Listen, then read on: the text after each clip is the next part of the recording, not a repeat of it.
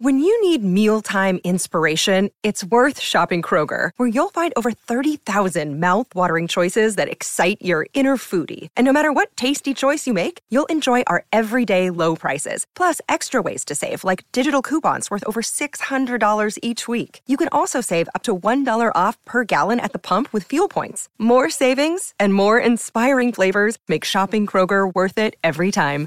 Kroger, fresh for everyone. Fuel restrictions apply. G'day, Mike Hussey here, but you can call me Mr. Supercoach. KFC Supercoach BBL is back and there's 25 grand up for grabs. So what are you waiting for? Play today at supercoach.com.au. T's and C's apply. New South Wales authorisation number TP slash 01005. We can find instant satisfaction in almost anything these days. Sleepy? Instant coffee. Need to sell your car fast? Car sales, instant offer. That's right. Sell your car the instant way and get it done with Australia's most trusted site for cars. The panel. Experienced journalists with us this morning in Hamish Bidwell and Jamie Wall, and uh, plenty to talk about the, this morning, gentlemen. Uh, Jamie, if I can begin with you, please. Uh, the two Super Rugby semi finals, uh, I think they lived up to expectations. They were both quite gripping, weren't they? Yeah, good morning, Smithy, good morning, Hamish. Um, yeah, yeah, they were uh, pretty tight, uh, tense encounters. I thought that. Um, definitely the game on Friday night uh, was was uh, probably didn't go the way that we, we, we, thought it was going to, but it was still a, a pretty good watch. Um, a lot's been made of the fact that the, the Crusaders made, what was it, 200, 300 tackles or whatever it was. But I, I have to be honest. I have to be honest. Uh, there's, there's, one, there's one thing to play hard defence. There's another thing to play against a team that gets in the 22 and then completely craps their pants uh, because they don't know what to do. Uh, like clearly, the Chiefs had gone in with the mindset of we're just going to play the same way we've played all year because it's worked for us. But really, if you start getting kickable penalties in a semi-final and the other team's kicking them, you kick those points, uh, and and then and you don't try and go to the line and throw these like wide passes that were just getting picked off uh, by the Crusaders. Uh, like the Chiefs, I, I, think probably beat themselves more than the Crusaders beat them on Friday, and it was, it was really sad to see because you know Brad Weber absolutely played his heart out, played his heart out all season, to be honest, um, with almost some tears at the end because he knew that they'd literally thrown that game away. Uh, they had a great chance to win um, win that game and, and, kind of blew it. But you know what it does mean is that we've got the final that we've all been talking about for the last like few months now. Like I remember, I'm pretty sure I've mentioned this every time I've been on your show, Smithy, that we want a Blues Crusaders final at Eden Park, and we've got it. And that was through you know another very tense game on the Saturday night. Um, I personally think the Blues deserve to win that game. Um, uh, you know, the Brumbies just didn't actually start playing rugby until about the 50-minute mark, and their coach afterwards, Dan McKellar, uh, admitted that. Um, he also had an absolutely massive spray at the rules and the refereeing, um, which was great uh, because it was just awesome to see a passionate, animated coach just rip into what he what he thought about um, after the game. Yes, he there, there are some fair complaints there, but like I said, I think that the the right team won um, that game. Um, however uh, you know, it's it's yet another game uh, where the Blues have taken it right down to the wire and, and, and, and won it on the on the last play. I think it's the third game out of their last five that they've that they've done that. Um, so going into a final, if it comes down to a very tense situation in which one team needs to score and the other team needs to defend, um, the Blues have got that experience uh, in the back pocket, which is interesting because you think that uh, in that situation you'd be backing the Crusaders, but it's the Blues who are the, are the team um, that have got that uh, got that experience in their back pocket there. So you know, really, really interesting final coming up, um, and hopefully a big crowd shows. Uh, I'm pretty sure it will. I'll be very, very uh, disappointed and surprised if wasn't very, very chocker uh, Eden Park at the weekend. Hamish Bidwell, you've uh, known for a lot of your uh, opinion pieces, uh, very fine ones at that. Um, do you have do you have an opinion on the officiating in the game in general? Was it was it just uh, that uh, over the weekend that um, perhaps it attracted more attention than normal, or not? Well, I'll isolate the Blues game. I felt towards the end there, I was watching um, Golden Point, in an NRL game where the referee puts the whistle in the pocket and hopes desperately that nothing too egregious happens or that the players can sort it out themselves without them having to be in the hot mm. seat and have to make a decision that may be unpopular with people. Um, I felt the yeah. Brumbies were hard done by there. I felt that if the boot were on the other foot and the Blues were in Canberra and an Australian referee uh, didn't come to the party, as it were, um, we'd be outraged. So it's easy to say, oh, it's the competition, it's the final the competition wanted, and these are the two best teams, and all that kind of carry on, and the validity of that. But I thought on the day, uh, the Brumbies were hardly done by, and we'd be furious if it happened uh, to our New Zealand team. Crusaders' defensive effort, um, and I, I, take Jamie's point too. They were a little bit inept in terms of their finishing. The Chiefs. So, what did you make of that that performance Friday night? That's the Crusaders' model. They give you the ball, they back their defence, they wait for you to make errors, and whether that's an infringement, they kick the points, or whether that's a turnover that they gain and then run back the other other end of the field and try and score. That's that's the model, and nothing, not a lot will change there. Um, in terms of the final, I think the Blues have a great advantage with their propping rotation. Um, and you can see, you know, the luxury that's given Barrett. He's a reborn player, isn't he? Away from playing with mm. TJ, away from being behind a failing pack, he looks in total command. And so, you know, with four Blacks props and, and Barrett and sublime form, it's an intriguing matchup. Um, the Crusaders, I assume, as they always do, will give them the ball and then back themselves to try and defend. But with Barrett and Ioane, among others, uh, in the back line there, it's going to be um, an interesting tactic and it'll be um, an intriguing battle. Hamish, I know you love your cricket, um, and if you love your batting, then you would have been loving this Test match uh, in England. Of course, uh, New Zealand 550 odd, uh, England 473 for five in reply, with Joe Root still there 163. It's obviously quite flat, but uh, did we give ourselves every chance with our bowling lineup? I'd have played Wagner. Um, dry pitch, not a lot doing. Matt Henry is a fine bowler, but he relies on conditions that you know that do a bit. Um, I find batting games like this a bit of a bore. I have to be honest about that. Um, I like to see the ball slightly in the descendant in Test cricket. Um, yeah, I'd have picked Wagner. I probably would have thought about Patel too. I, he's a really curious case, isn't he? I mean, I just think our captains are loath to play him, and then when they do pick him, they don't really know how to use them or even want to use them. So uh, I think we're lacking a bit of variety there. Wagner, if he could go short or even just exploit a bit of up and down bounce. And yeah, in a frontline spinner, I think they'd have been handy. I mean, it's a hard game. It's flat. You've got to take every chance. New Zealand haven't taken every chance, and, and in that case, you know, you're staring down the barrel a bit. But hopefully, it does turn out to be a draw. I'd hate New Zealand to sort of collapse and, you know, make a game of it for England. But uh, yeah, they go, they'll go to Headingley and everything to play for, hopefully. Yeah, I, think that's probably uh, what's going to happen without doubt. Uh, I, I, worry, I worry a wee bit for Patel as well, and, and Jamie. I mean, um, you know, uh, his second last performance for us, what was 10 wickets in an innings, and his last performance for us, two overs, none for 22. I hope uh, uh, that isn't it for him on that basis. Yeah, well, it would be the end of a pretty unique story uh, uh, if, it, if it was. Um, I mean, one thing I will say about this test is I wish I got to play on a pitch like this when I was um, opening the batting, because it looks like there's plenty, plenty of runs. Um, uh, yeah, I have to agree with um, with Hamish. Uh, probably needed uh, Wagner in there just for his um, ability to probably just grab the game by the scruff of the neck um, and take, you know, just get, go on a bit of a run and, and, and, and, sort of rip the heart out of the the order there.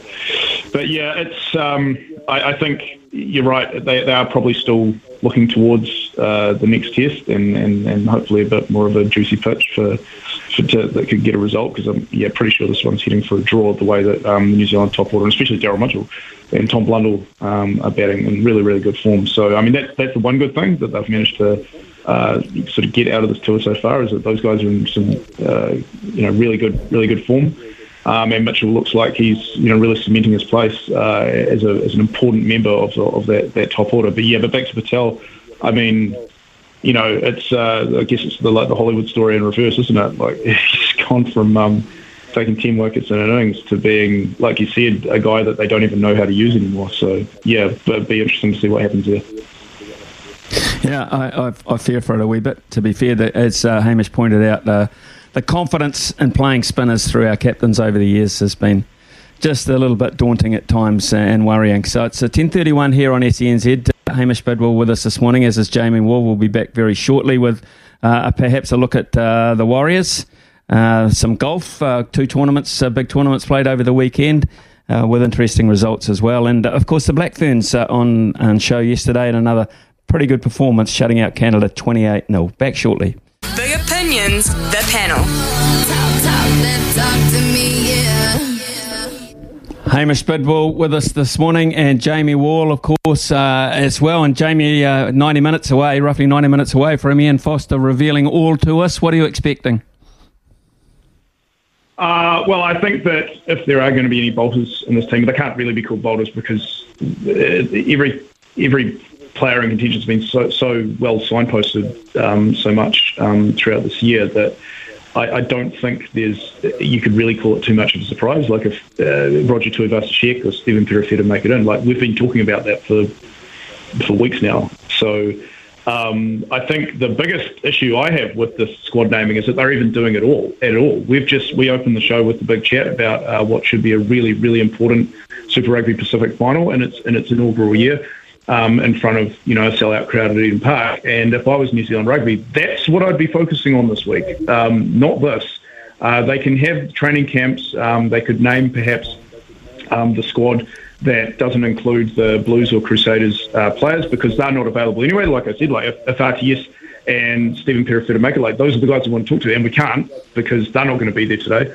Um, and I, I, think that they've just really kind of missed a trick that the All Blacks are kind of lumbered into a week where they really aren't necessary. Um, you have uh, a new cycle that should be all about this game on Saturday night because uh, if you have some guys that don't get named um, or do get named, it's going to affect the, the, their motivations um, for the rest of the week. And I just I just can't get it from my head why why they would have would have done this. Like, I, yeah, I get it. They've got three weeks to prepare for the for the Irish series and everything, but it's just like, geez, Foster, just take a back seat.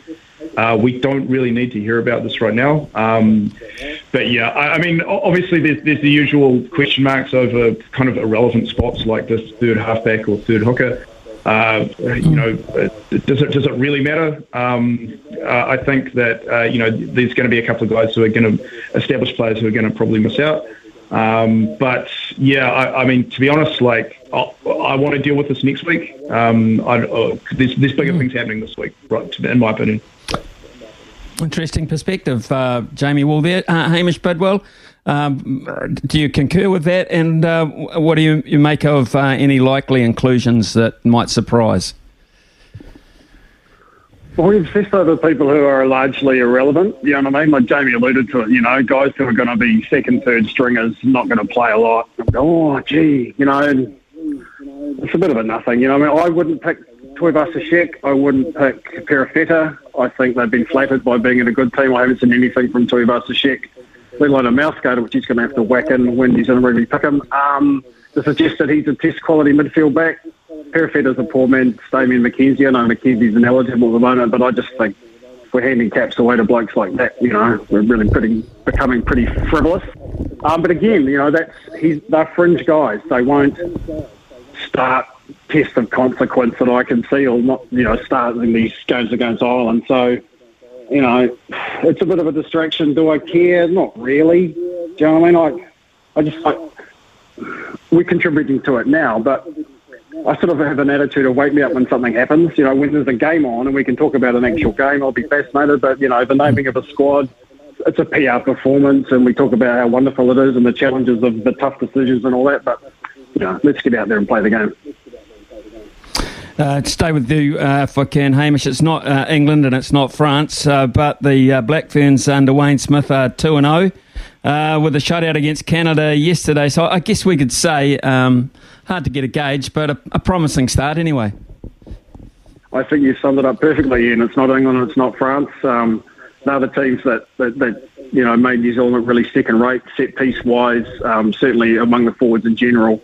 Um, these games are you know, they're nice. I think we all assume the team will be better under Wayne Smith. It's nice that they have a smile on their face and they're scoring some okay tries, but it tells us nothing. Those are the games that'll reveal all about this team, and they've got a lot of work to do because they were thoroughly outplayed last year. Stacey Jones in charge of the Warriors. Uh, Jamie Wall, we haven't even mentioned league this morning. It's been pretty much rugby dominated, but Stacey Jones, yeah. And the more things change, the more they stay the same. Yeah, definitely a case of um, same SHIT, different day, to be honest. Um, I, I, will say one thing about last night's game. It was an absolute perfect time slot for the Warriors because um, once they started playing like rubbish, you could just go to bed. um, and not have to put yourself through the remaining hour or so of, of, of what they were dishing up. Um, I, I wasn't expecting them to do any miracles. Yeah, they I mean they, they look okay in the in the first ten minutes, but so they should. Uh, with the, the, sort of players that they've got, um, good for Reece Walsh uh, getting out there and having a reasonably decent game in front of, I guess, the fans that he's going. He's no doubt going to be playing in front of um, Redcliffe when he eventually signs for them. Um, but yeah, I yeah, sort of running out of things to say uh, with them. I mean, it's uh, I, I guess things will start to get a little bit more interesting when they come back and play at Mount Smart. And, you know, they're back over here and there's going to be a bit of a reconnection there. Like, that is going to be an interesting thing, um, a bit of emotion there. But until then, I kind of feel like they've already clocked off for 2022. Uh, and feel for Stacey Jones. Mm. You know, he didn't put himself in this position. Um, uh, the good thing about it is no one's really expecting anything um, out of him. He's not re- regarded as like a master coach or a savior or anything like that. He's just a club legend who's just sort of pitching in and doing his bit, which is sort of says a lot um, about uh, about who he is and and what he's about. But uh, yeah, I don't think they're going to be making the playoffs. So um, at least the pressure's off him, and he's going to come out of this not looking uh, like every other Warriors coach um, in the last decade or so. Uh, Hamish, uh, I, would like to move to golf if I could because um, we've got two rival sort of tours going on at the same time here. And a first LIV golf tournament over the weekend. Charles Schwartzel from South Africa going wider, wider, win four million bucks, massive paycheck, of course.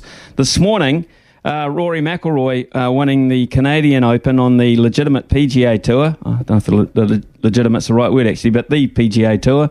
Uh, what have you made of all this and, and all, all, the circus surrounding Greg Norman? I mean, you've been around a while, um, and Greg Norman used to be regarded as a great golfer. How are we regarding him now?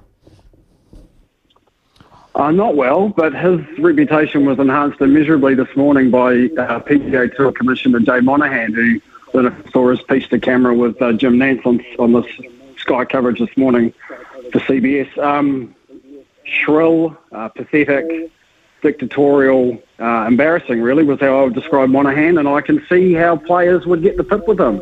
Um, sports washing, really complicated issue. Uh, there seems to be a, a groundswell of opinion that golfers are, you know, the dregs of humanity by taking the Saudi money. I think it's a lot more complicated than that, and, and the world's ties to Saudi Arabia are a lot more widespread than just a few golfers taking a bit of money. Um, far out. It's a really polarising issue, and it's one that the PGA Tour didn't help themselves with this morning with Monahan's performance. Um, it, it confirmed why players want to go, why they feel dissatisfied with the product and the, uh, the way they're treated by their governing body. Um, I think it would potentially lead to more guys wanting to join the LIV Tour. I don't know if I like the LIV Tour, but I, I think golf's at a time where it needs a bit of a shake-up, and this is it. And where it shakes down in a couple of years' time, I'm fascinated to see. But I think things are probably going to get a bit uh, difficult for the PGA Tour in the next few months, and um, and and we'll probably reach a compromise and maybe end up with, with one tour down the track. But in the meantime, we have two tours. I think the LIV Tour is going to expand in, in, in terms of its caliber of player. Um, mm. And yeah, there's a lot of money, isn't there? There's a hell of a lot of money, uh, Jamie Wall. And at the end of the day, um, if you're in the business of making it, which professional golfers are, uh, it's got to be appealing. And and uh, it's I, I, the thing for me that has been so interesting is is the, uh, the focus on Greg Norman himself. I got no idea what they're paying him, but it will be squillions and squillions of dollars for him to to front up as aggressively as, as he has. How do you how do you look at uh, this particular this particular scenario with golf at the moment? Well, I think it goes much wider than golf. I think this is just a, a conversation about um, just natural human nature, uh, uh, you know, and it comes down to the fact that every man has his price. Um, you know, and I'm no exception. Um, I've just spent five minutes bagging the All Blacks for naming their team on Monday, and I'm about to go down there and make some money off uh, filming it. So um, there's, uh, you know, it's it's if you dump an, uh, enough cash on someone's driveway, they'll do they'll play, they'll say what you want. Um, to me, though, I'm surprised it's got this far. I thought it was going to go the way of the the old um, European Super League that happened in, in football. Um, but of course, you know, golf has a far different I, guess, um, support base than that, and is probably a bit more uh, understanding of, um, you know, the amount of money um, going around. But like like Hamish said, I mean, you know, it's a it's a really complicated issue um, in terms of like why people would be opposed to it. There's very good reasons to say that this is that is wrong, um, where the money's coming from. There's also some compelling reasons to go, hold up, well, if you're going to be angry at this, then there's all of these things as well. Um, so I don't. I think it's being boiled down to a very binary um, uh, conversation when it's actually quite a bit, quite a grey area. Um, but like I said before, it's just it, what it really is about. It's about money, and um, I think that you know it is in the PGA's best interest to probably not dig their heels in um, so much because this isn't going away. You can't just push that much money off the table uh, that easily. Um, so yeah, like, like Hamish said, it's going to be fascinating to see what see what happens with this and see what other players, I guess, cross the um, cross the line and go over go over to it because I think that once you get uh, a big name, because it's one thing that you know, as a casual golf fan, that's one thing I've, I've thought about the LIV Tour is like I'm not really seeing the guys that I know I would normally hear about on the on the on the bulletins and and uh, and see on the highlights uh, that I, I personally would watch, but once you start getting those big names that you know the average sports fan recognises, then you've got then you've got a problem um, for the PGA. Mm. So they might as well try and front foot it and try and start that that conversation about how we how they can work together, perhaps to re, uh, resolve this whole thing. Okay, Jamie Wall uh, been with us this morning as uh, has Hamish Bidwell. Uh, thank you very much, gentlemen, and we'll have another one uh, panel the same time tomorrow morning. For logbook servicing you can rely on, you need to make the right choice. You need trained professionals who are fully qualified to service your car according to manufacturer's specifications. For real peace of mind and a nationwide warranty, book in or book online at repcoservice.com.